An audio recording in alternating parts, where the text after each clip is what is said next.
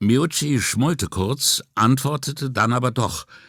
Sie wollte jemanden, der dafür sorgt, dass es bei den drei Prozent bleibt. Wann hat sie Ihnen das gesagt? Miucci überlegte. Sie hat mich am ersten angerufen. An das Datum erinnere ich mich, weil meine Mutter Geburtstag hatte. Was haben Sie geantwortet? Mir blieb ja wohl keine Wahl, oder? Protestierte Miucci wie ein aufmüffiger Sechzehnjähriger und ebenso selbstgerecht. Wenn sie wollte, dass sie nach Verona gehen, versuchte Brunetti das klarzustellen, bedeutet das, sie hat auch mit anderen Schlachthöfen zu tun. Ja, natürlich. Miucci sah Brunetti an, als halte er ihn für einen Sechzehnjährigen. Insgesamt fünf oder sechs, zwei hier in der Nähe und vier weitere, glaube ich, in der Gegend um Verona. Jedenfalls in der Provinz. Sie gehören alle Papettis Schwiegervater. Um Brunetti eins auszuwischen, indem er ihm zeigte, dass er mehr wusste als er, fragte er, was glauben Sie, wie Papetti sonst an einen solchen Job gekommen wäre? Brunetti ging über die Provokation hinweg. Waren Sie mal in einem dieser anderen Schlachthöfe? Nein, aber ich weiß, dass Bianchi in zwei davon gearbeitet hat. Woher wissen Sie das? Meucci schien verblüfft. Wir sind gut miteinander ausgekommen, so eng, wie wir zusammengearbeitet haben. Einmal hat er mir erzählt, in Preganciol sei er lieber, weil man dort so gut Hand in Hand arbeite.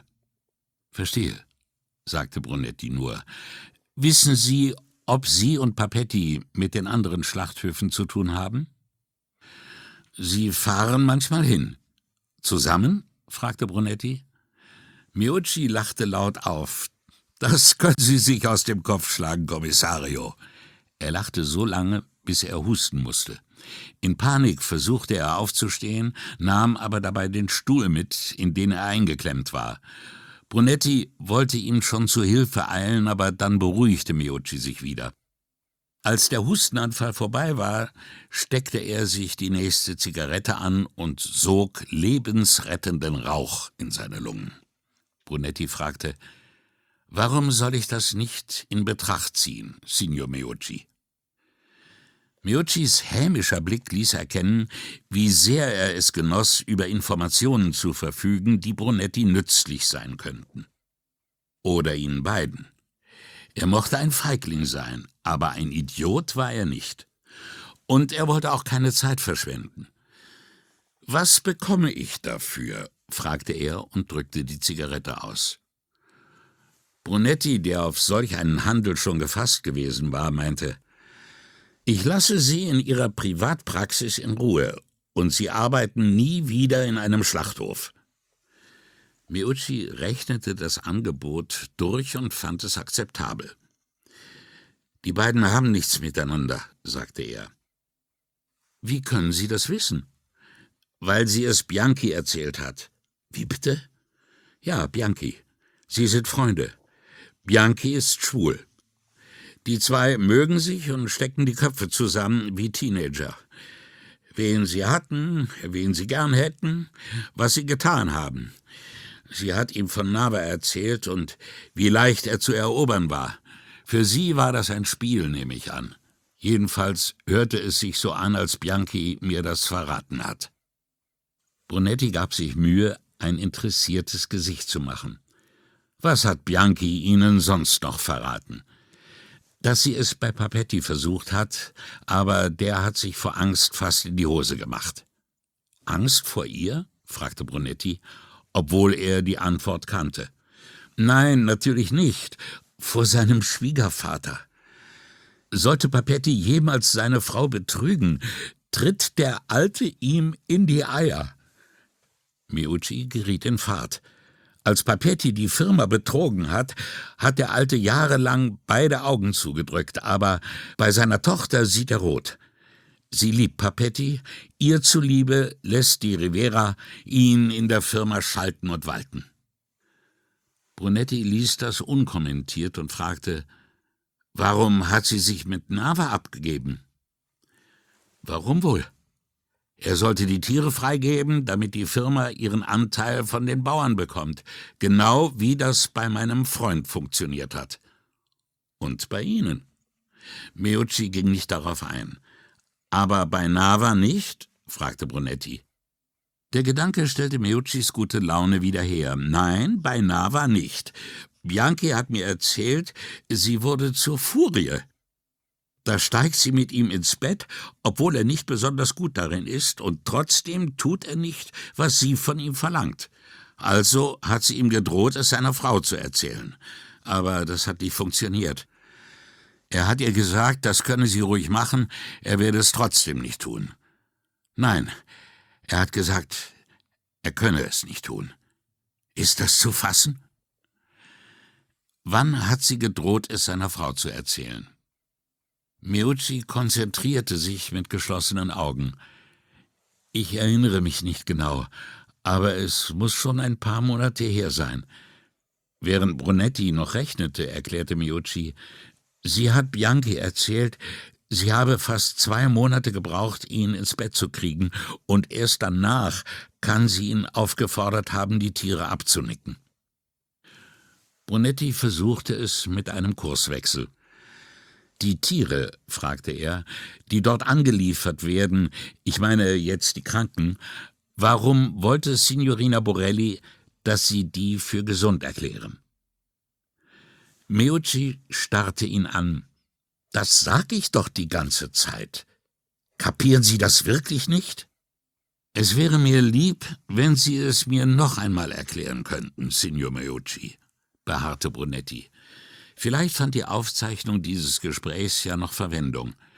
Miucci schnaufte, ungläubig oder verächtlich, und sagte, »Wegen dem Geld natürlich.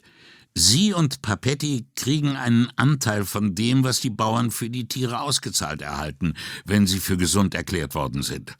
Und da sie dort arbeitet, weiß sie genau, wie viel die bekommen.« Er beantwortete Brunettis Frage, bevor sie gestellt wurde. Weiß ich nicht, aber nach dem, was ich so gehört habe, dürfte der Anteil bei 25 Prozent liegen. Überlegen Sie mal, wenn die Tiere ausgesondert werden, verlieren die Besitzer alles, was sie dafür bekommen hätten und müssen obendrein noch für die Notschlachtung und Beseitigung blechen. Mit einer Miene, die vermutlich Rechtschaffenheit ausdrücken sollte, erklärte er, ich finde, alles in allem ist das ein fairer Preis. Nach einer gedankenvollen Pause bemerkte Brunetti, Gewiss, so habe ich das noch nicht gesehen. Das sollten Sie aber, sagte Meucci, der offenbar das letzte Wort haben wollte. Brunetti nahm sein Telefon und rief Puccetti an. Kommen Sie bitte in mein Büro, Puccetti, einen Zeugen abholen. Er soll unten auf die Abschrift seiner Aussage warten, um sie durchzulesen und zu unterzeichnen. Sie und Foa können als Zeugen fungieren. Foa ist nicht da, Signore. Er hat seit einer Stunde Feierabend und ist längst zu Hause. Aber er hat mir die Liste gegeben, sagte Puccetti. Was für eine Liste? fragte Brunetti, in Gedanken noch ganz bei den Tieren die Adressen der Häuser am Kanal, Signore. So hat er es mir gesagt. Ach ja, gut, sagte Brunetti. Bringen Sie die mir gleich mit rauf, ja? Selbstverständlich, Kommissario, sagte Puccetti und legte auf. Als Puccetti mit Miucci nach unten gegangen war, musste Brunetti sich zwingen, nicht sofort nach Foas Liste zu greifen. Zunächst einmal sollte er fertig lesen, was Signore Elettra zu Signorina Borelli zusammengestellt hatte. Vier Jahre bei Technomet, von wo sie plötzlich unter unklaren Umständen wegging, nur um mühelos auf eine sehr viel besser bezahlte Stelle als Assistentin des Sohns von Technomets Anwalt zu wechseln. Es war ein Vorurteil, eins, das er bei Pater verachtete, obwohl er ihm selbst erlag was er nur Paola gegenüber zugeben würde und auch erst unter Folter, wenn man ihm Bambussplitter unter die Fingernägel trieb. Aber Brunetti fand, dass eine Frau, besonders eine so attraktive wie sie, in einem Schlachthof nichts verloren hatte. Aber da es nun einmal so war, galt es zu überlegen, was sie bewogen haben könnte, dort anzufangen. Brunetti blätterte um und sah sich die Liste von Borellis Immobilien an. Weder ihr Gehalt bei Technomet noch das vom Schlachthof hätte genügt, auch nur eine davon zu kaufen, geschweige denn alle drei. Die Wohnung im Zentrum von Mestre hatte 100 Quadratmeter. Die beiden Wohnungen in Venedig waren etwas kleiner, konnten ihr aber, an Touristen vermietet, wenn sie sich geschickt anstellte, ein paar tausend Euro im Monat einbringen. Wenn sie diese Mieteinnahmen nicht bei der Steuer angab, verdoppelte sie damit ihr Gehalt bei Marcello. Kein schlechtes Einkommen für eine Frau Anfang 30. Und sie verdiente, ein Ausdruck, der Brunetti in diesem Zusammenhang unangenehm war, an den Bauern, die kranke Tiere im Schlachthof ablieferten. Unwillkürlich musste er an den Skandal denken, der vor einigen Jahren Deutschland erschüttert hatte, als nach der vorsätzlichen Verunreinigung von Hühnerfutter dioxinbelastete Eier auf den Markt gekommen waren. Damals hatte die Gastgeberin einer Dinnerparty eine dieser Schickeria-Damen, die mit jedem Lebensjahr naiver werden, in die Runde gefragt, wie man so etwas nur tun könne – Brunetti hatte sich sehr zusammenreißen müssen, ihr nicht über den ganzen Tisch hinweg zuzurufen Gier, du dumme Gans, Gier. Für Brunetti stand von jeher fest, dass die meisten Leute von Gier angetrieben werden. Von Sinneslust oder Eifersucht mochte man sich bisweilen zu Kurzschlusshandlungen hinreißen lassen. Doch die meisten Verbrechen, insbesondere solche, die sich über einen längeren Zeitraum hinzogen, waren von Gier motiviert. Er legte die Mappe beiseite und griff nach Foas Liste jener Anwohner zu beiden Seiten des Rio del Malpaga, deren Häuser über Wassertüren verfügten. Durch die Unterlagen des Officio Catasto hätte man sich stundenlang hindurchwühlen müssen, um diese Namen ausfindig zu machen. Er überflog die erste Seite, ohne recht zu wissen, wonach er eigentlich suchte. In der Mitte der zweiten Seite sprang ihm der Name Borelli ins Auge. Ihm sträubten sich die Nackenhaare, und ein eisiger Schauer lief ihm über den Rücken. Er legte die Papiere behutsam hin und verbrachte einige Zeit damit, sie an der Vorderkante seines Schreibtischs auszurichten. Als das zu seiner Zufriedenheit erledigt war, richtete er den Blick auf die Wand gegenüber und versuchte, die neuen Informationen in verschiedene Szenarien einzufügen. Schließlich griff er nach dem Telefon, las die Nummer vom Deckel der Aktenmappe ab und wählte. Beim dritten Klingeln ging sie ran. Borelli, direkt, sachlich wie ein Mann. Signorina Borelli, sagte er, hier spricht Kommissario Brunetti. Ach, Kommissario, ich hoffe, Sie haben alles gesehen, sagte sie ohne Ironie oder einen Hintersinn. Ja, wir haben durchgehalten, sagte Brunetti, aber ich bezweifle, dass wir alles gesehen haben, was dort vor sich geht. Jetzt musste sie erst einmal schlucken. Ich weiß nicht, äh, sagte sie, ob ich Sie richtig verstanden habe, Kommissario. Ich wollte damit sagen, dass wir uns von den Vorgängen im Schlachthof noch kein vollständiges Bild machen konnten, Signorina. Oh, machte sie. Ich möchte, dass Sie in die Questura kommen und mich aufklären. Ich bin sehr beschäftigt. Die Zeit für ein Gespräch mit mir können Sie sicher erübrigen, sagte Brunetti kühl. Also, ich weiß nicht, Signore, beharrte sie. Das würde die Sache vereinfachen, meinte Brunetti. Inwiefern? Weil ich sonst beim Richter einen Haftbefehl erwirken und sie zwangsweise vorführen lassen müsste. Zwangsweise?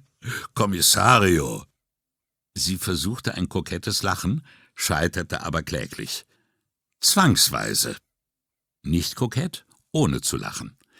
Signorina Borelli ließ Brunetti hinreichend Zeit, dem noch etwas hinzuzufügen, aber da nichts mehr kam, erklärte sie schließlich Das hört sich an, als sollte ich besser einen Anwalt mitbringen. Wie Sie wünschen, antwortete Brunetti. Du liebe Zeit, so ernst ist es also, sagte sie, aber Ironie war nicht ihre Stärke, und es klang ziemlich lahm. Brunetti wusste, was jetzt in ihr vorging. Gier. blindwütige, primitive Gier. Was ein Anwalt sie kosten würde. Wenn sie sich auch so herausreden konnte, erübrigte sich der Anwalt. Wozu also unnötig Geld ausgeben? Was konnte ihr so ein ahnungsloser Polizist schon anhaben? Wann soll ich kommen? fragte sie, plötzlich fügsam geworden. Sobald Sie können, Signorina, antwortete Brunetti. Nach dem Mittagessen hätte ich Zeit, meinte sie. Um vier. Ausgezeichnet. Brunetti achtete darauf, ihr nicht zu danken. Dann erwarte ich Sie. Als nächstes ging er zu Pata und unterrichtete ihn von Signorina Borellis Wohnung an dem Kanal, in dem man den Toten gefunden hatte. Er vergaß auch nicht, auf den fehlenden Schuh und die Schürfwunden an Navas Ferse hinzuweisen. Vielleicht sollte sich die Spurensicherung das Haus einmal ansehen. Natürlich, natürlich, sagte Pata, als habe er das gerade selbst vorschlagen wollen. Brunetti überließ es seinem Vorgesetzten, den richterlichen Beschluss zu beantragen und ging in sein Büro zurück. Um zehn vor vier rief der Wachmann von unten an und teilte Brunetti mit, er habe Besuch. Brunetti sagte, Vianello werde die Frau abholen, das hat er mit dem Ispettore abgesprochen, weil er ihn bei der Vernehmung dabei haben wollte. Kurz darauf erschienen die beiden in seiner Tür. Der große Mann und die kleine Frau. Brunetti hatte die Idee, seit sie ihm erstmals gekommen war, hartnäckig verfolgt. In Rizzardis Abschlussbericht wurden die Löcher in Navas Oberhemd und die Baumwollfasern in seinen Wunden ausdrücklich erwähnt. Demnach war er bei seinem Tod bekleidet und es konnte sich nicht um einen Streit zwischen Liebenden gehandelt haben, jedenfalls keinen, der im Bett stattgefunden hatte. Der Einstichwinkel verlief von unten nach oben, also musste die Person, die hinter ihm gestanden hatte, kleiner als er gewesen sein. Bonetti erhob sich der Form halber. Er begrüßte sie und wies auf die Stühle vor seinem Schreibtisch. Vianello wartete, und als sie Platz genommen hatte, setzte auch er sich und zückte sein Notizbuch. Sie sah nach dem Aufnahmegerät, dann zu Brunetti. Brunetti schaltete das Gerät ein und sagte, Danke, dass Sie vorbeigekommen sind, Signorina Borelli. Sie haben mir keine große Wahl gelassen, nicht wahr, Kommissario? sagte sie, weder gereizt noch herzlich. Brunetti ging weder auf ihren Ton ein, noch ließ er sich auf die Vorstellung ein, dass diese Frau jemals herzlich sein könnte. Ich habe Ihnen erklärt, die Entscheidung liege ganz bei Ihnen, Signorina, sagte er. Und meinen Sie, ich habe die richtige getroffen? fragte sie, als könne sie das Kokettieren nicht lassen. Das wird sich zeigen, erwiderte Brunetti. Vianello schlug die Beine übereinander und begann in seinem Notizbuch zu blättern. Könnten Sie mir sagen, wo Sie Sonntagnacht waren? Da war ich zu Hause. Wo genau, Signorina? In Mestre, Via Mantovani 17. War jemand bei Ihnen? Nein. Können Sie mir sagen, was Sie am Sonntagabend getan haben? Sie sah ihn an, dann zum Fenster, um sich besser zu konzentrieren. Ich war im Kino, in der Frühvorstellung. Welcher Film, Signorina? Città Aperta. Der lief im Rahmen einer Rossellini-Retrospektive. Waren Sie in Begleitung? fragte Brunetti. Ja, Maria Costantini war mit einer Nachbarin. Und anschließend bin ich nach Hause gegangen. Mit Signora Costantini? Nein, Maria war bei ihrer Schwester zum Essen eingeladen, also bin ich allein nach Hause gegangen. Ich habe etwas gegessen, dann ferngesehen und mich früh zu Bett gelegt. Schließlich muss ich um sechs zur Arbeit. Hat jemand an diesem Abend angerufen? Sie überlegte. Nein, nicht, dass ich wüsste. Könnten Sie mir eine Vorstellung davon vermitteln, was Sie in dem Marcello im Preganziol zu tun haben? Fragte Brunetti, als habe er von ihren Aktivitäten am Sonntagabend genug gehört. Ich bin Dottor Papettis Assistentin. Und Ihre Aufgaben, Signorina? Man hörte Vianello eine Seite umblättern. Ich erstelle den Zeitplan für die Arbeiter, die Schlachter und die Putzkolonne. Ich erfasse täglich die Zahl der angelieferten Tiere und die produzierte Fleischmenge. Ich halte die Bauern über die Vorschriften aus Brüssel auf dem Laufenden. Was sind das für Vorschriften? fragte Brunetti dazwischen. Da geht es um Schlachtmethoden und den Transport der Tiere, wo und wie sie zu halten sind, wenn sie einen Tag oder länger auf die Schlachtung warten müssen. Sie sah ihn an und legte den Kopf fragend zur Seite, ob dies genüge. Ein Detail zu den Preisen, Signorina. Wer legt fest, was für ein Kilo einer bestimmten Fleischsorte zu zahlen ist? Der Markt, antwortete sie. Der Markt und die Jahreszeit und die jeweils vorhandene Angebotsmenge. Und die Qualität? Wie bitte? fragte sie. Die Qualität des Fleischs, Signorina, sagte Brunetti. Ob ein Tier gesund ist und geschlachtet werden kann. Wer bestimmt das? Der Tierarzt, sagte sie. Nicht ich. Und wie beurteilt er den Gesundheitszustand eines Tieres? fragte Brunetti, während Vianello wieder eine Seite umblätterte. Dafür hat er ja wohl studiert, sagte sie spitz, und Brunetti erkannte, dass er kurz davor war, sie aus der Reserve zu locken. Er sortiert also kranke Tiere aus, die nicht geschlachtet werden dürfen. Das will ich doch hoffen, sagte sie, mit solch großem Nachdruck, dass es nicht nur für Brunetti, sondern wohl auch für sie selbst nicht überzeugend klang. Was geschieht, wenn er ein Tier aussondert, das er für ungeeignet hält? Sie meinen, wenn es nicht gesund genug ist? fragte sie. Ja. Dann wird das Tier dem Bauern zurückgegeben, der es gebracht hat, und der hat dann für die Beseitigung zu sorgen. Könnten Sie das genauer erklären? Das Tier muss geschlachtet und vernichtet werden. Vernichtet? Verbrannt. Was kostet das?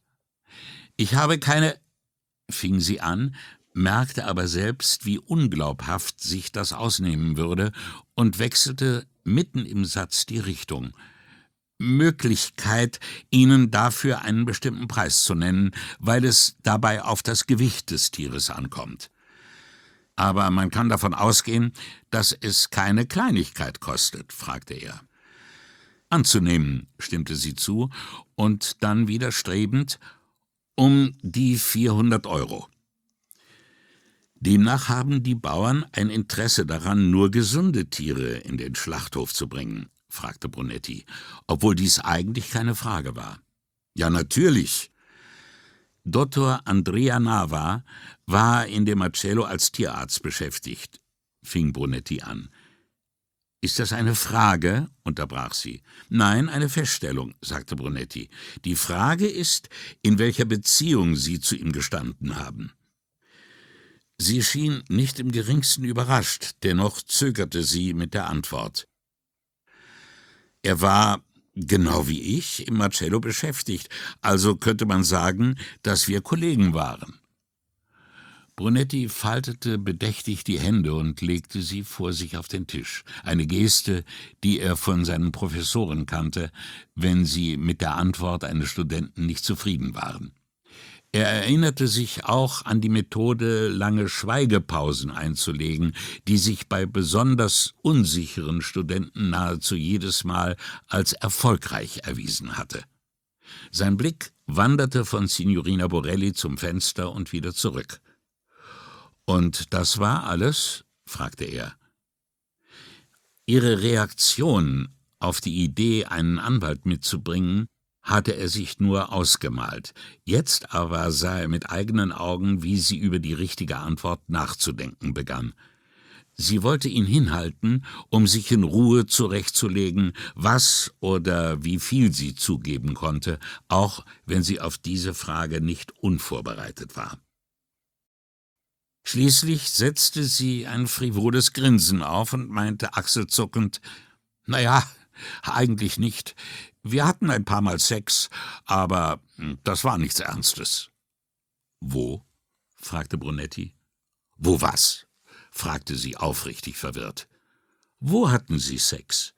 Ein paar Mal bei ihm, also in der Wohnung über seiner Klinik und in der Umkleide des Marcello. Dann fiel ihr noch ein, und einmal in meinem Büro. Sie neigte ihr Köpfchen zur Seite, um zu zeigen, dass sie der Frage die gebührende Aufmerksamkeit widmete. Ich glaube, das ist alles. Wie lang ging diese Affäre? fragte Brunetti. Ihrem Blick war nicht zu entnehmen, ob sie wirklich überrascht war oder nur so tat. Oh, es war keine Affäre, Kommissario, nur Sex. Verstehe. Brunetti nahm das hin. Wie lange ging das? Angefangen hat es ein paar Monate, nachdem er ins Schlachthaus gekommen ist. Aufgehört hat es vor ungefähr drei Monaten. Aus welchem Grund hat es aufgehört? fragte Brunetti. Die Frage, vielleicht auch die Antwort, war ihr offenbar gleichgültig. Es hat keinen Spaß mehr gemacht, sagte sie. Für mich war das bloß etwas, das uns beiden nützlich sein könnte. Aber plötzlich fing er an, von uns als Paar zu reden. Sie schüttelte den Kopf, als ob er vergessen hätte, dass er eine Frau und ein Kind hat. Sie hatten das nicht vergessen, Signorina? fragte er. Natürlich nicht, erwiderte sie hitzig. Deswegen sind verheiratete Männer ja so praktisch. Da weiß man, dass jede Seite jederzeit Schluss machen kann, ohne dass es weh tut. Aber er hat das nicht so gesehen. Anscheinend. Was wollte er? Keine Ahnung. So wie er anfing, von einer gemeinsamen Zukunft zu reden, habe ich Schluss gemacht. Finito, basta. Sie plusterte sich auf wie ein Huhn, das wütend seine Gefieder spreizt. Das hätte mir noch gefehlt. Sie meinen, dass er Ihnen den Hof macht? fragte Brunetti. Alles, nennen Sie es, wie Sie wollen. Ich hatte keine Lust, mir seine Jammer anzuhören, dass er Schuldgefühle hat, weil er seine Frau betrügt, und ich wollte abends ausgehen können, ohne dass mein Begleiter sich ständig nach allen Seiten umblickt, als ob er was verbrochen hätte, schimpfte sie. Brunetti hatte keinen Zweifel, dass ihre Empörung echt war, wenn auch die Gründe dafür woanders liegen mochten. Oder sie, sagte Brunetti. Sie stutzte und Ihre Frage kam dann deutlich zu spät. Wie meinen Sie das? Brunetti fuhr ungerührt fort. Sie sagten, eine seiner Aufgaben im Marcello sei es gewesen, die eingelieferten Tiere darauf zu untersuchen, ob sie zum Schlachten geeignet sind. Ja, sagte sie, verblüfft von seinem Themawechsel. Seit Dottor Nava als Tierarzt im Marcello angefangen hat, ist die Zahl der Tiere, die für ungeeignet erklärt wurden, sprunghaft angestiegen. Er wartete vergeblich, dass sie das bestätigte und sagte in ihr Schweigen hinein, Bevor Dottor Nava für die Untersuchung der Tiere verantwortlich war, lag die Ablehnungsquote, wenn ich das so nennen darf, bei drei Prozent. Aber kaum hatte er die Stelle angetreten, stieg diese Quote auf das Dreifache. Dann auf das Vierfache und mehr. Brunetti beobachtete ihre Reaktion. Sie ließ sich nichts anmerken. Haben Sie eine Erklärung dafür, Signorina? Sie presste die Lippen zusammen, als dächte sie ernsthaft nach und sagte schließlich Ich denke, das sollten Sie Bianchi fragen. Sie haben von dieser Steigerung nichts gewusst? fragte er in gespielter Überraschung. Selbstverständlich habe ich davon gewusst, sagte sie, ohne ihre Befriedigung darüber verbergen zu können, dass sie ihn korrigieren konnte. Aber ich wusste und weiß bis heute nicht den Grund dafür. Haben Sie mal darüber nachgedacht? fragte Brunetti, in der Annahme, dass jemand in ihrer Position in die Ursachenforschung einbezogen wäre. Nach einiger Zeit fing sie an. Ich sage das nur ungern, sagte dann aber nichts. Was? fragte Brunetti. Es fiel ihr vermeintlich schwer, aber dann erklärte sie zögernd Einer meinte, ich weiß nicht mehr wer, es könne sein, dass die Bauern einfach versuchen, bei dem neuen Tierarzt vermehrt kranke Tiere abzuladen, um zu testen, wie streng der neue ist. Sie lächelte verlegen, als sei es ihr peinlich, ein solches Beispiel für menschliche Verschlagenheit in Worte fassen zu müssen. Der Test hat sich aber ziemlich lange hingezogen, sagte Brunetti trocken, und als sie ihn fragend ansah, bis zu seinem Tod. Sie zog die Augenbrauen hoch, als sei ihr das neu, sagte aber nichts. Vianello blätterte um. Signorina Borelli und Brunetti sahen sich an, beide warteten vergeblich, dass der andere etwas sagte.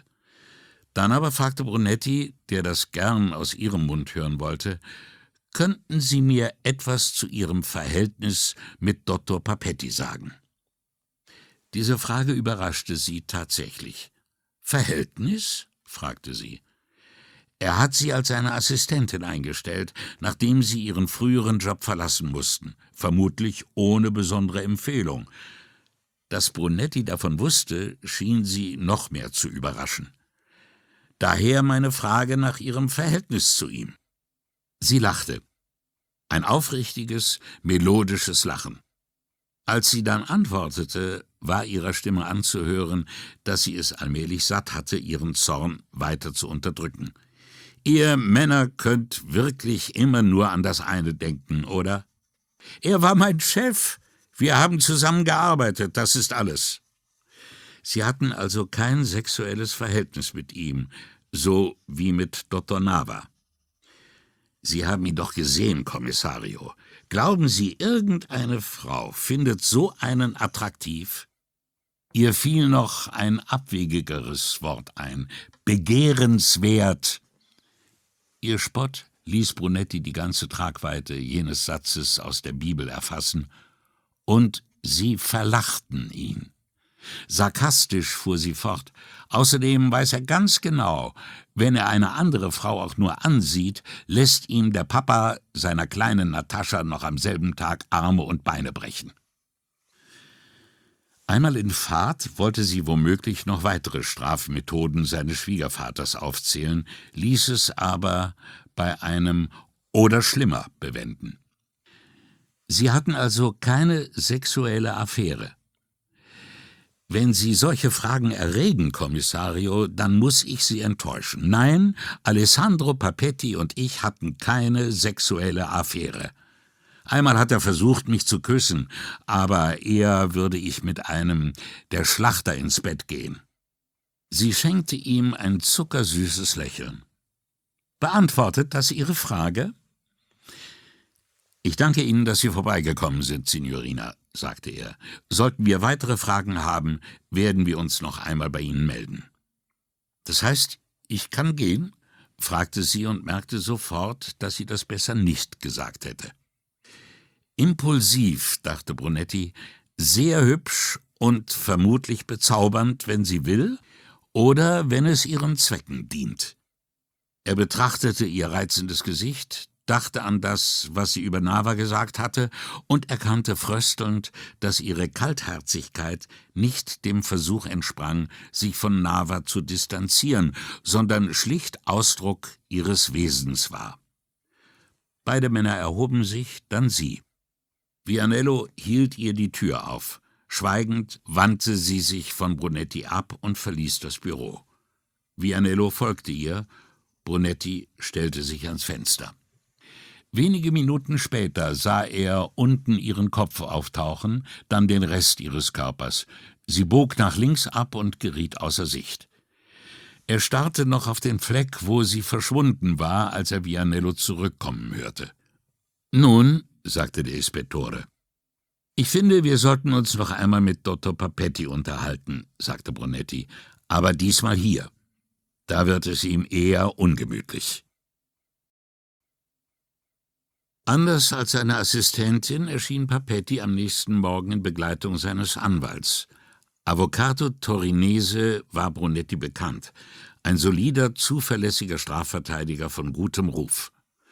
Brunetti hatte eher einen der vielen Raubfische erwartet, die im Haifischbecken der Strafjustiz lauerten, und war daher angenehm überrascht, Torinese zu sehen, der sich freilich clever und zu verblüffenden Winkelzügen fähig im großen Ganzen an die Regeln hielt. Mit bestochenen Zeugen oder falschen ärztlichen Attesten musste man bei ihm nicht rechnen. Die beiden Männer nahmen Brunetti gegenüber Platz, Vianello setzte sich auf einen Stuhl, der neben dem Schrank gestanden hatte. Wieder waren Aufnahmegerät und Vianellos Notizbuch im Einsatz. Zusätzlich nahm Torinese ein eigenes Aufzeichnungsgerät aus seiner Aktentasche und baute es neben dem anderen auf. Brunetti musterte die beiden. Auch im Sitzen überragte Papetti seinen Anwalt, der durchaus kein kleiner Mann war. Torinese klappte seine Aktentasche zu und stellte sie links neben seinen Stuhl. Brunetti und Torinese beugten sich gleichzeitig nach vorn und schalteten ihre Aufnahmegeräte ein. Dottor Torinese, begann Brunetti förmlich, ich danke Ihnen und Ihrem Klienten Dottor Papetti, Alessandro Papetti, dass ich Sie so kurzfristig herbestellen durfte. Es geht mir darum, gewisse Angelegenheiten zu klären, und ich denke, Ihr Klient kann mir dabei behilflich sein. Gewisse Angelegenheiten? fragte Torinese. Er war etwa in Brunettis Alter, sah aber älter aus, mit seiner Hornbrille, den Geheimratsecken und den glatten nach hinten gekämmten Haaren. Kein Schneider in Venedig hatte das Talent, einen Anzug wie den seinigen anzufertigen, und kein hiesiger Schuhmacher stellte solche Schuhe her. Der Gedanke an teures Schuhwerk holte Brunetti in die Gegenwart zurück. Zunächst einmal geht es um den Mord an Dr. Andrea Nava, der in dem Schlachthof gearbeitet hat, dessen Leiter Dr. Papetti ist, erklärte er. Dahingehend habe ich Dotto Papetti bereits befragt, inzwischen aber sind neue Informationen hinzugekommen, aus denen sich weitere Fragen an Dotto Papetti ergeben. Brunetti sprach bewusst mit übertriebener Förmlichkeit, da alles, was sie sagten, am Ende ausgedruckt, unterschrieben, datiert und zu den Akten genommen werden würde. Als Torinese das Heft in die Hand nehmen wollte, fuhr Brunetti fort. Avocato, wenn Sie gestatten, möchte ich das Gespräch nicht ausschließlich über Sie führen müssen. Er kam möglichen Einwänden des Anwalts zuvor. Ich denke, das wird die Sache sowohl für mich als auch für Ihren Klienten vereinfachen. Sie haben natürlich das Recht, sich gegebenenfalls einzuschalten, aber für Ihren Klienten wäre es besser, und ich kann Sie nur bitten, mir in dieser Sache zu vertrauen, wenn wir direkt miteinander sprechen könnten. Torinese und Papetti tauschten einen Blick aus, und Brunetti fiel, er wusste selbst nicht warum, schon wieder ein Satz aus der Bibel ein. Man hat dich gewogen und zu leicht befunden. Er fragte sich, ob es den beiden Männern mit ihm so ging. Anscheinend nicht, denn nach einem knappen Nicken seines Anwalts sagte Papetti Ich werde mit Ihnen reden, Kommissario, obwohl ich sagen muss, dass Sie kaum wiederzuerkennen sind seit unserem Gespräch kürzlich in meinem Büro. Ich bin derselbe, Dottore, das kann ich Ihnen versichern. Nur bin ich heute besser vorbereitet als bei unserer letzten Unterhaltung. Und wenn Papetti ihn nicht für völlig inkompetent hielt, dürfte auch er jetzt besser vorbereitet sein. Vorbereitet durch was? fragte Papetti. Wie ich Avocato Torinese bereits erklärt habe, gibt es neue Informationen. Und vorbereitet auf was? fragte Papetti. Brunetti wandte sich an Torinese. Ich möchte, was Aufrichtigkeit betrifft, mit gutem Beispiel vorangehen und zunächst einmal etwas klarstellen. Dann zu Papetti. Es geht darum, herauszufinden, inwieweit Sie an der Ermordung Dr. Navas beteiligt waren. Die beiden schienen nicht überrascht. Torinese war, nach jahrzehntelanger Erfahrung mit plötzlichen Anschuldigungen aller Art, ohnehin durch nichts zu erschüttern. Papetti hingegen konnte eine gewisse Anspannung nicht verbergen. Brunetti fuhr an Papetti gewandt fort, der wohl kaum die Zeit gehabt hatte, Torinese alles zu erzählen. Wir wissen inzwischen, was im Marcello vor sich gegangen ist. Er gab Papetti Gelegenheit, um eine genaue Erklärung zu bitten, aber der schwieg. Und da wir jetzt von Mord reden, ist jeglicher Versuch einer Vertuschung der näheren Umstände, wie Sie sicher wissen, ein juristischer Straftatbestand. Brunetti sah ihnen an, dass sie verstanden hatten und fügte hinzu, ich gehe davon aus, dass die im Marcello angestellten Arbeiter sich dessen ebenfalls bewusst sind. Er ließ das wirken. Es ist folglich davon auszugehen, sagte er, dass die Arbeiter, insbesondere Bianchi, zu einer Aussage bereit sein werden, sowohl was den Mord betrifft, als auch weniger schwere Straftaten. Neugierig auf Papettis Reaktion blieb Brunetti mit Absicht vage. Trotz aller Übung und Erfahrung konnte Torinese es nicht lassen, seinem Klienten einen Blick zuzuwerfen. Papetti aber beachtete ihn nicht, starrte vielmehr Brunetti herausfordernd an, als solle der sich genauer erklären. Brunetti zog die Papiere auf seinem Schreibtisch näher zu sich heran, überflog sie und sagte schließlich Als erstes, Dottor Papetti, möchte ich Sie bitten, mir zu sagen, wo Sie am Abend des siebten waren. Für den Fall, dass Papetti mit dem Datum Schwierigkeiten hatte, ergänzte er noch, das war die Nacht von Sonntag auf Montag. Papetti drehte sich zu Torinese um, der sagte, mein Klient war zu Hause bei Frau und Kindern. Offenbar hatte Papetti mit dieser Frage gerechnet und wusste um ihre Bedeutung, sonst hätte Torinese nicht so prompt antworten können. Brunetti ließ sich nicht aus der Ruhe bringen. Ich nehme an, Sie können das beweisen. Beide nickten Brunetti aber fragte nicht weiter nach. Wie Sie sicher wissen, sagte er zu Papetti, handelt es sich um die Nacht, in der Dottor Nava getötet wurde. Er ließ das wirken und fuhr fort.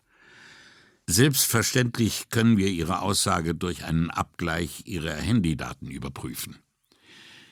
Ich habe niemanden angerufen, sagte Papetti, spürte aber gleich, dass er zu hastig geantwortet hatte. Jedenfalls kann ich mich nicht daran erinnern. Sobald wir die richterliche Genehmigung haben, können wir Ihrem Gedächtnis auf die Sprünge helfen, Dr. Papetti. Das betrifft auch die Frage, ob Sie Anrufe erhalten haben, sagte Brunetti mit verbindlichem Lächeln. Aus den Daten wird auch hervorgehen, wo das Handy in jener Nacht war, ob es also, aus welchem Grund auch immer, Ihr Haus verlassen hat. Er beobachtete, wie seinem Gegenüber die Erkenntnis kam, der Chip in seinem Handy hinterließ Signale, aus denen sich die räumliche Bewegung des Handys rekonstruieren ließ. Kann sein, dass ich mal aus dem Haus musste, sagte Papetti. Torinese warf ihm einen Blick zu, der Brunetti bestätigte, dass der Anwalt davon nichts wusste und dass er alles andere als erfreut darüber war. Vielleicht zufällig nach Venedig? erkundigte sich Bonetti in so beiläufigem und freundlichem Ton, als habe er vor, ihm im Falle einer positiven Antwort ein paar besonders malerische Aussichtspunkte in der Stadt zu verraten. Papetti fiel von einem Moment auf den anderen in sich zusammen. Er starrte die beiden Aufnahmegeräte so angestrengt an, dass Brunetti förmlich das Knirschen des Getriebes in seinem Kopf zu hören glaubte, während Papetti sich auf die neue Situation einzustellen versuchte, die durch den Verrat seines Handys entstanden war. Papetti begann zu weinen, schien das selbst aber nicht zu merken. Tränen liefen ihm übers Gesicht und tropften vom Kinn auf den Kragen seines frisch gebügelten Hemds, während er weiter die roten Lämpchen der beiden Geräte anstarrte. Schließlich meinte Torinese Alessandro, lass das. Papetti sah ihn an, einen Mann, der vom Alter her sein Vater sein konnte, einen Mann, der womöglich ein Kollege seines Vaters war, und nickte. Er fuhr sich mit dem Ärmel übers Gesicht und sagte, Sie hat mich angerufen, auf meinem Handy. Zu Brunettis Überraschung erklärte Torinese plötzlich, die genauen Uhrzeiten werden den Telefondaten zu entnehmen sein, Alessandro. Sein trauriger Tonfall machte Brunetti klar, dass er tatsächlich ein Kollege, vielleicht ein Freund von Papettis Vater war oder von ihm selbst. Papetti wandte sich wieder den Aufnahmegeräten zu und nahm das Heft in die Hand. Ich war mit einem Freund in Venedig zum Essen verabredet, geschäftlich. Wir waren im Testiere, dort kennt man ihn, also wird man sich daran erinnern, dass wir beide da waren. Anschließend ist mein Freund nach Hause gegangen und ich habe noch einen Spaziergang unternommen. Er sah zu Brunetti. Ich weiß, das klingt seltsam, aber ich bin gern allein in der Stadt, ohne andere Leute, und an diesem Abend war mir danach. Er ließ Brunetti nicht zu Wort kommen. Ich habe meine Frau angerufen und ihr erzählt, wie schön es sei. Das werden Sie auch in den Aufzeichnungen finden. Brunetti nickte und Papetti fuhr fort. Sie hat mich gegen Mitternacht angerufen. Brunetti bat ihn gar nicht erst zu bestätigen, dass er von Signorina Borelli sprach. Auch das würde aus den Telefondaten hervorgehen. Sie sagte, sie erwarte mich am neuen Dock auf dem Satterer-Kai bei San Basilio. Ich habe gefragt, was denn los sei, aber das wollte sie nicht sagen. Sind Sie hingegangen? fragte Brunetti. Natürlich bin ich hingegangen, platzte Papetti heraus. Ich muss Ihren Anweisungen Folge leisten. Torinese räusperte sich, Brunetti und Vianello blieben stumm.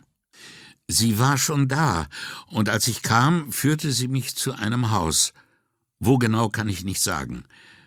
Papetti sah in die Runde und erklärte, ich bin kein Venezianer, und da verläuft man sich schnell. Brunetti gestattete sich ein Nicken. Unten in dem Haus war eine Art Eingangshalle mit Fenstern hinten und ein paar Treppenstufen. Nach unten, nicht nach oben. Dahin führte sie mich, und dann sah ich auf den Stufen die Füße eines Mannes aus dem Wasser ragen, Füße und Beine, aber sein Kopf war im Wasser. Papetti senkte den Blick. Nava? fragte Brunetti. Zuerst habe ich ihn nicht erkannt, sagte Papetti und sah Brunetti ins Gesicht. Er schüttelte den Kopf. Aber ich wusste es. Ich meine, ich habe ihn nicht richtig gesehen, aber ich wusste es. Wer hätte es denn sonst sein können? Warum dachten Sie, es müsse Nava sein? fragte Brunetti. Torinese schwieg weiterhin mit ausdrucksloser Miene, als säße er in einem Zugabteil und lausche einer Unterhaltung auf den Sitzen gegenüber. Papetti wiederholte dumpf Wer hätte es denn sonst sein können? Warum hat sie sie geholt? Papetti hob beide Hände und betrachtete sie eine nach der anderen. Sie wollte ihn in den Kanal werfen, bekam aber die Wassertür nicht auf. Der der Riegel der Riegel war eingerostet. Brunetti ließ ihm Zeit, sich wieder zu fangen. Mindestens eine Minute verging. Torinese betrachtete eingehend seine Hände, die auf seinen Oberschenkeln lagen. Sie hatte versucht, den Riegel mit dem Absatz seines Schuhs loszuklopfen, aber es ging nicht. Und da hat sie mich angerufen. Und was haben Sie getan? fragte Brunetti, nachdem er lange genug gewartet hatte.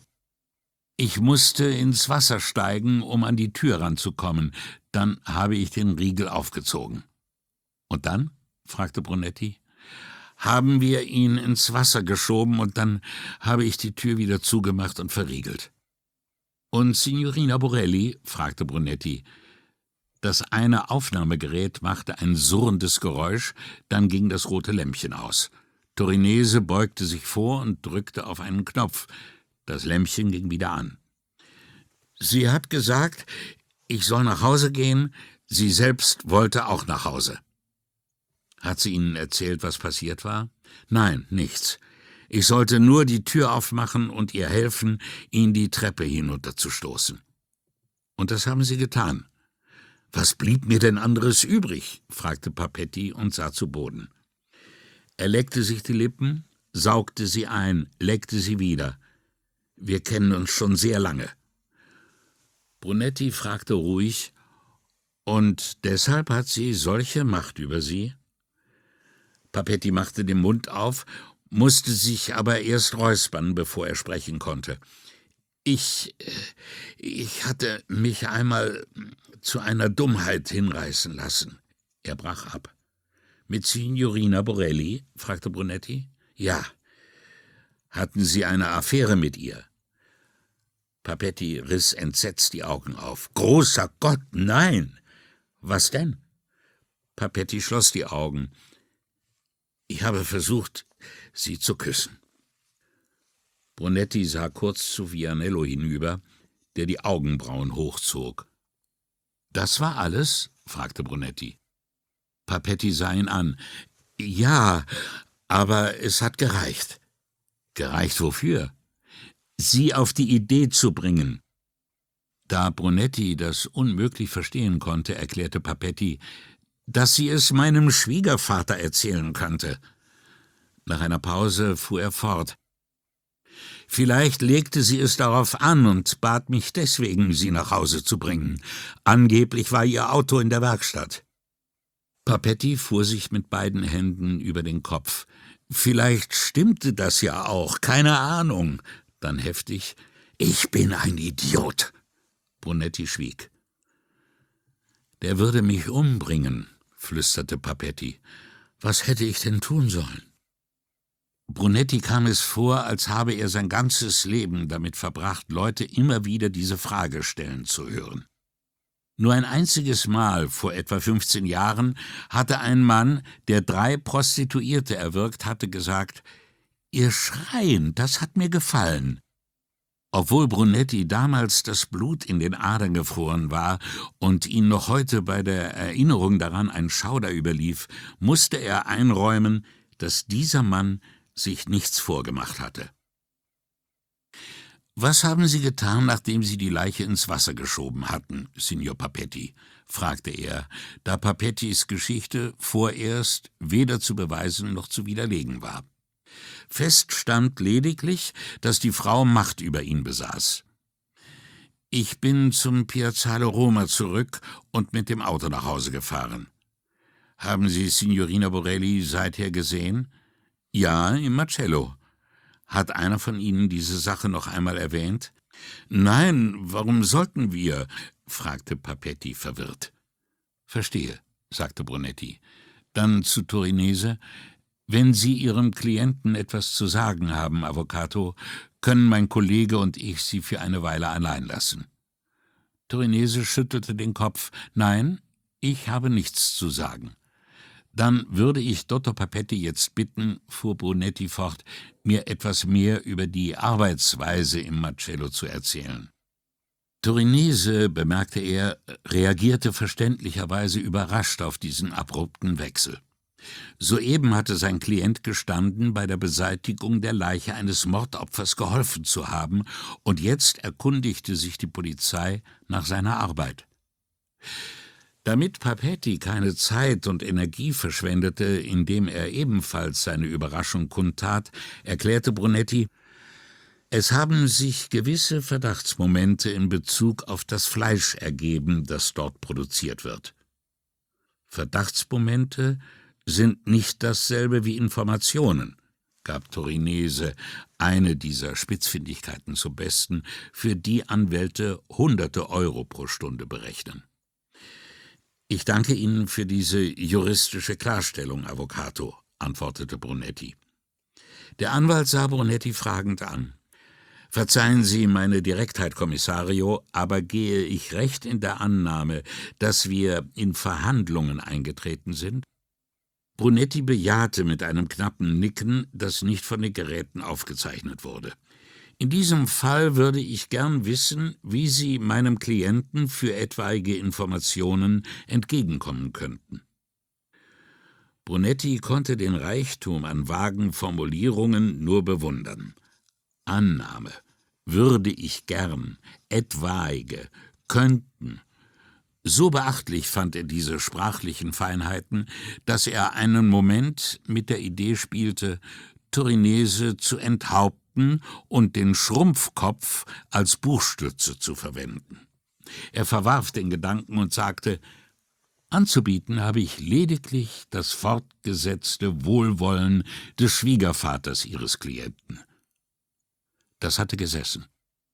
Papetti fiel die Kinnlade runter und Brunetti dachte schon, er werde wieder in Tränen ausbrechen, aber er drehte sich zu Torinese um, als solle der etwas sagen, dann wieder zu Brunetti und stammelte, ich weiß nicht, was. Torinese brachte ihn mit einem Blick zum Schweigen. Mein Klient und ich wären Ihnen sehr verbunden, Kommissario, wenn Sie Ihre Bemerkung ein wenig erläutern könnten. Brunetti wartete, bis Papetti wieder etwas Farbe bekommen hatte. Erst dann wandte er sich an Torinese. Ich bin mir sicher, Ihr Klient hat mich verstanden. Mir liegt nichts, absolut nichts daran, dass Dotto Papettis Schwiegervater irgendwelche falschen Schlüsse zieht, was die Art seiner Beziehungen zu den Angestellten des Marcello betrifft. Papetti starrte ihn fassungslos an, die Lippen nur ein klein wenig geöffnet. Brunetti sah kurz zu ihm hin und wandte sich wieder an den Anwalt. Dass Dotto Papettis Schwiegervater enge berufliche Kontakte mit engen Kontakten anderer Art verwechseln könnte, dieser Möglichkeit möchte ich unbedingt vorbeugen. Er deutete mit einem Lächeln an, was er von den übereilten Reaktionen hielt, zu denen manche Männer sich hinreißen ließen. Ein solches Missverständnis könnte Signor de Rivera sehr beunruhigen, ganz zu schweigen von seiner Tochter, Dr. Papettis Gattin. Und ich möchte mich niemals für die möglichen Folgen dieses Irrtums verantwortlich fühlen müssen. Er bedachte Papetti mit einem mustergültig mitfühlenden Lächeln. Ich könnte nicht damit leben, wenn es dazu käme. Papettis rechte Hand schwebte seinem Kopf entgegen, doch er bekam sie rechtzeitig unter Kontrolle und legte sie auf seinen Oberschenkel zurück. Ohne auf Torineses Seitenblick zu achten, sagte er, Sie hat eine Affäre mit Dottor Nava angefangen, kurz nachdem er die Arbeit im Schlachthof aufgenommen hatte.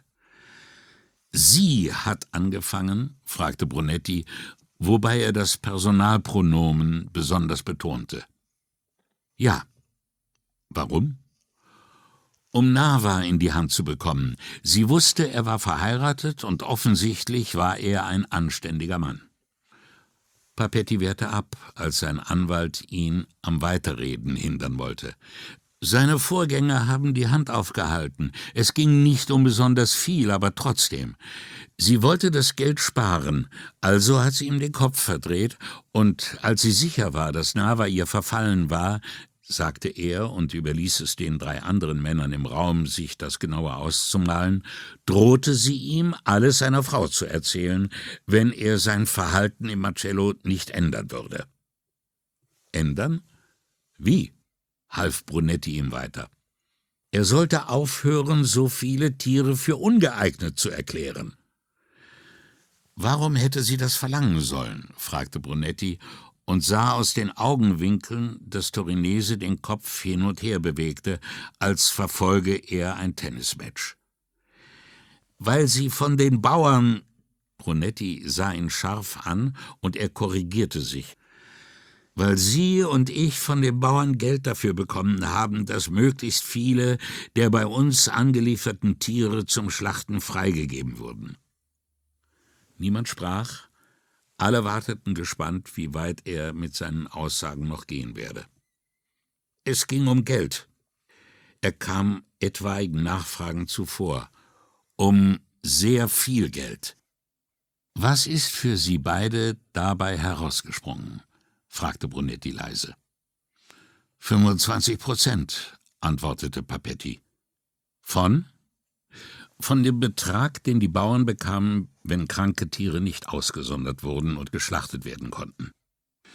Torinese versuchte sich nichts anmerken zu lassen, aber Brunetti sah ihm an, wie sehr ihn das überraschte, vielleicht sogar entsetzte. Diese Tiere, Dr. Papetti, die von Dr. Nava ausgesondert wurden, was für Krankheiten haben die aufgewiesen? Die üblichen, wich Papetti aus. Was für welche genau? fragte Torinese mit plötzlich belegter Stimme. TB, Verdauungsstörungen, Krebs, Viren, Würmer. Praktisch alle Krankheiten, die Tiere haben können. Manche sahen aus, als hätten sie kontaminiertes Futter bekommen. Und was ist mit diesen Tieren geschehen? fragte Torinese, als könne er kaum noch an sich halten. Sie wurden geschlachtet, sagte Papetti. Und dann? Wieder war es sein Anwalt, der die Frage stellte. Sie wurden verwertet. Als Fleisch. Torinese sah seinen Klienten lange an und wandte schließlich den Blick von ihm ab. Und das war für Sie und Signorina Borelli ein einträgliches Geschäft? fragte Brunetti. Papetti nickte. Sie müssen Ihre Antwort aussprechen, Dottore, sagte Brunetti, sonst kann sie nicht protokolliert werden. Ja. Hat Dr. Nava sich darauf eingelassen, weniger Tiere auszusondern? Papetti brauchte lange, bis er sich zu einer Antwort durchgerungen hatte. Nein. Haben Sie und Signorina Borelli über die Konsequenzen seiner Weigerung gesprochen? Ja. Und zu welchem Schluss sind Sie gekommen? Papetti dachte gründlich nach. Ich wollte ihn rausschmeißen. Aber Giulia, ich meine Signorina Borelli, wollte erst noch versuchen, ihn unter Druck zu setzen. Wie gesagt, Sie hatte schon eine Affäre mit ihm angefangen, sozusagen als Absicherung für den Fall, dass er nicht mitmachen würde. Also hat sie ihm gedroht, alles seiner Frau zu erzählen. Und dann? fragte Brunetti. Papetti verdrehte die Augen gen Himmel. Er hat es selbst seiner Frau gestanden. Zumindest hat er das Julia gegenüber behauptet, dass er ihr die Affäre gebeichtet habe. Und was hat seine Frau getan? fragte Brunetti, als sei ihm das alles vollkommen neu. Sie hat ihn rausgeworfen, sagte Papetti, wie einer, der von Zeichen und Wundern berichtet. Und? Er ist gegangen, und seine Frau hat die Scheidung eingereicht. Fassungslos fügte er hinzu, wegen einer Affäre. Und sie beide mussten befürchten, dass Nava die Machenschaften im Schlachthof ausplaudern könnte, bemerkte Brunetti so ruhig, als sei es das Natürlichste von der Welt. Papetti rieb sich die gespitzten Lippen, während er nach der richtigen Formulierung suchte. Ich habe da für mich kein großes Risiko gesehen, gestand er schließlich. Wegen der Beziehungen Ihres Schwiegervaters? fragte Brunetti. Torinese sah auf. Jetzt wurde das Match interessant. Papetti warf beide Hände hoch und ließ sie wieder fallen. Dazu sage ich lieber nichts. Es war einfach so, dass ich mir keine Sorgen zu machen brauchte. Für den Fall einer Prüfung? Papetti nickte. Weil jemand von der Gesundheitsbehörde Sie gedeckt hat? fragte Brunetti. Papetti verzog das Gesicht. Dazu möchte ich wirklich nichts sagen. Hat Signorina Borelli einer möglichen Prüfung auch so entspannt entgegengesehen? Papetti dachte lange nach und Brunetti sah ihm an, wann ihm die für ihn vorteilhafteste Antwort einfiel. Nein, sagte er. Brunetti setzte zur nächsten Frage an, aber Papetti fuhr fort. Der Verlust hat sie wütend gemacht, sehr wütend, möchte ich sagen. Der Verlust? Schaltete Torinese sich ein. Ich rede von Geld, fuhr Papetti ungehalten auf. An was anderes denkt sie nicht. Geld. Solange Nava da war, hat sie jeden Monat sehr viel Geld verloren. Wie viel? An die 2000 Euro. Das hing davon ab, wie viele Tiere geliefert wurden. Und dagegen hatte sie etwas? fragte Brunetti. Papetti richtete seinen Oberkörper auf. Das ist ja wohl normal, oder? Selbstverständlich ließ Brunetti den Tadel gelten. Und wie sind Sie beide verblieben? Sie wollte versuchen, noch einmal mit ihm zu reden, ihn womöglich dazu bringen, dass er kündigte. Oder ihn auffordern, einen Teil der Inspektion Bianchi zu überlassen. Dieser Bianchi wusste, was da vor sich ging? fragte Brunetti, als könnten darüber noch Zweifel bestehen. Natürlich, versetzte Papetti. Und dabei ist es geblieben, dass sie mit ihm reden wollte? Ja. Haben Sie daran gedacht, als Signorina Borelli Sie um Mitternacht anrief und sagte, Sie müssten zu ihr kommen? Kann sein, sagte Papetti achselzuckend, aber ich hätte nie gedacht, dass sie so etwas tun würde. Was denn genau, Signor Papetti? wollte Brunetti wissen. Wieder konnte Papetti nur mit den Achseln zucken. So, dachte Brunetti, da wären wir. Zwei von der Polizei und zwei von der Gegenpartei, und alles ist klar, zumindest für jeden, der es verstehen will. Er sah zu Turinese hinüber. Der Anwalt hatte sich wieder in die Betrachtung seiner Hände versenkt, ein sicheres Anzeichen dafür, dass er hinreichend Einblick gewonnen hatte, wie tief sein Klient in die Sache mit Dr. Andrea Nava verwickelt war. Brunetti beugte sich vor und schaltete die Aufnahmegeräte aus. Weder Papetti noch Torinese erhob Einspruch. Schweigen machte sich breit, das mit jeder Sekunde schwerer auf ihnen lastete. Brunetti war neugierig, wohin das führen mochte. Vianello hielt den Blick auf seine Notizen gesenkt. Torinese betrachtete seine Hände, während Papetti erst den Anwalt und dann eingehend die Füße von Brunettis Schreibtisch anstarrte. Nach einer Ewigkeit räusperte sich Papetti. Kommissario, sagte er, Sie sprachen von Ihrer Sorge wegen meines Schwiegervaters. Zitterte seine Stimme bei diesem letzten Wort? Brunetti sah ihm in die Augen, wartete aber stumm ab. Könnten Sie das verdeutlichen? Was genau meinten Sie damit? Ich meine, wenn die Sache mit Signorina Borelli in die Zeitungen kommt, könnte ihr Schwiegervater den voreiligen Schluss ziehen, sie beide hätten vielleicht mehr als nur ein gemeinsames ökonomisches Interesse gehabt. Er lächelte anzüglich wie einer, der von Mann zu Mann über Frauen spricht. Sie ist eine sehr attraktive junge Frau und allem Anschein nach sehr freizügig. Ein solcher Satz würde unter Männern normalerweise als Verheißung verstanden werden, in Papettis Ohren aber klang es wie eine Drohung. Wieder räusperte Papetti sich. Aber ich habe niemals. Äh, erst jetzt wurde ihm bewusst, dass er unter Männern war, daher versuchte er es mit einem zweideutigen Grinsen. Gewollt hätte ich schon, versteht sich. Wie Sie sagten, die Frau ist attraktiv, aber sie ist nicht mein Typ. Kaum hatte Papetti das ausgesprochen, legte sich wieder der Schatten seines Schwiegervaters über sein Gesicht. Hastig fügte Papetti hinzu, außerdem hat man mit ihr mehr Ärger als Vergnügen. Nun, dachte Brunetti, Nava war es in der Tat so ergangen. Aber er sagte, Dottore, um uns Anwesenden müssen Sie sich weniger Sorgen machen. Er wies auf die beiden anderen, die beide nicht aufblickten, als vielmehr darum, dass ihr Schwiegervater falsche Schlüsse ziehen könnte. Das ist völlig ausgeschlossen, erklärte Papetti, aber seiner Stimme war anzuhören, dass dies reines Wunschdenken war. Ich kann Ihnen das nachfühlen, Dottore, gab Brunetti sich solidarisch. Aber wie wir alle wissen, ist gegen die Unterstellungen der Presse kein Kraut gewachsen. Die schreiben, was sie wollen. Dann erlag er doch der Versuchung, Papetti aus der Reserve zu locken.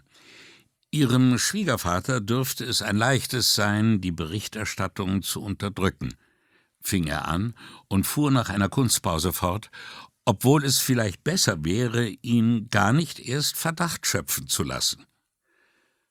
Papetti sah ihn so verzweifelt an, dass Brunetti seine Provokation bereute. Wozu würde er sich als nächstes hinreißen lassen? Ihn in einen Käfig sperren und mit einem Stock quälen? Papetti schüttelte verzweifelt den Kopf angesichts der möglichen Reaktion seines Schwiegervaters und konnte gar nicht mehr damit aufhören. Es kam einer Kapitulation gleich, als er schließlich fragte Was soll ich bloß tun? Brunetti konnte den Sieg nicht genießen, sagte aber doch Sie bestätigen und unterschreiben in Gegenwart Ihres Anwalts die Abschrift dessen, was Sie mir eben erzählt haben, dass Sie und Signorina Borelli die für den Schlachthof tätigen Tierärzte bestochen haben, kranke Tiere für gesund zu erklären. Und dass Signorina Borelli mit Dottor Andrea Nava eine Affäre angefangen hat, in der Hoffnung, ihn ebenfalls dazu bewegen zu können. Er gab Papetti Gelegenheit, sein Einverständnis zu signalisieren, aber der starrte ihn nur an. Ferner haben sie von Navas Reaktion auf Signorina Borellis Drohung berichtet, seiner Frau von der Affäre zu erzählen. Papetti bestätigte das mit einem Nicken und Brunetti fuhr fort. Des Weiteren möchte ich, dass Sie Ihre Aussage über Signorina Borellis Anruf auf Ihrem Mobiltelefon und Ihre Hilfestellung bei der Beseitigung von Dr. Navas Leiche unterschreiben. Bonetti unterbrach sich und sah den Anwalt an, der sich so unbeteiligt gab, als wäre er gar nicht da. Sie werden das unterschreiben und Ihr Anwalt wird als Zeuge ebenfalls unterschreiben. Das, dachte Brunetti, war das Mindeste. Und wenn sie behauptet, wir hätten eine Affäre? fragte Papetti nervös. Mir liegt eine Aussage vor, die nicht nur bestätigt, was Sie über die Vorgänge im Schlachthof berichtet haben, sondern auch, dass Signorina Borelli keinerlei sexuelles Interesse an Ihnen hat, sagte Brunetti zum sichtlichen Entsetzen der beiden Männer. Demnach könnten die Zeitungen melden, die Polizei habe diese Möglichkeit ausgeschlossen, regte Brunetti an. Und das stimmt sogar.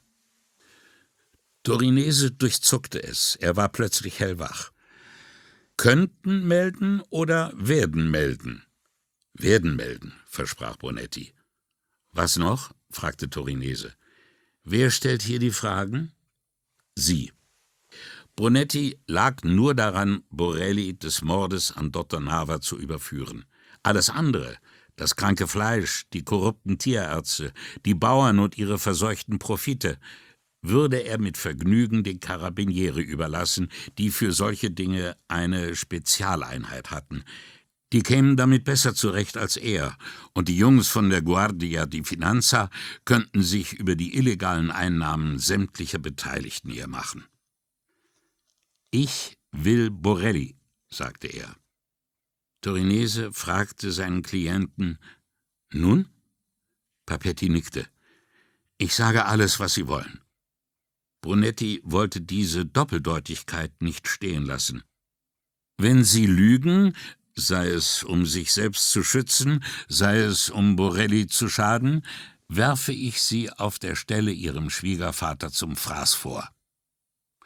Die drei Männer stutzten. Vianello wegen Brunettis Ton, die zwei anderen wegen seiner Worte. Torinese erhob sich. Ist das alles? fragte er. Brunetti nickte. Der Anwalt sah Brunetti nachdenklich an und nickte schließlich ebenfalls, eine Geste, die Brunetti nicht zu deuten wusste. Ispettore Vianello wird Sie nach unten begleiten, sagte Brunetti, und Ihnen die Abschrift der Aussage bringen, sobald sie fertig ist. Wenn Sie die unterschrieben haben, können Sie beide gehen. Füße scharrten, Stühle wurden über den Fußboden geschoben. Aber es war ein Abschied ohne Worte, ohne Händeschütteln. Torinese packte sein Aufnahmegerät ein, die drei Männer verließen das Büro. Brunetti schloss hinter ihnen die Tür, ging an seinen Schreibtisch und rief Signorina Elettra an, die Pata veranlassen sollte, beim zuständigen Richter einen Haftbefehl für Signorina Giulia Borelli zu beantragen.